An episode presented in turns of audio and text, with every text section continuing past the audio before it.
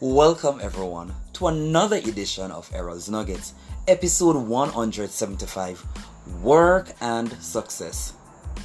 Work is directly linked to success. It is the deliberate effort one takes when chasing a goal.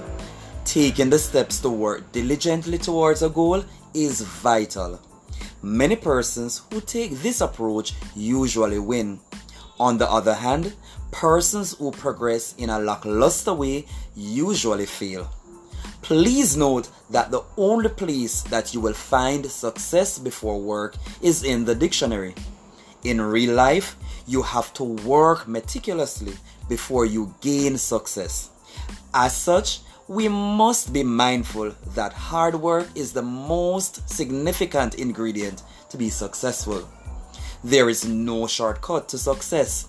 It takes proper planning, persistent work, and consistency. I am Errol Campbell, and remember, it is impossible to achieve success without work.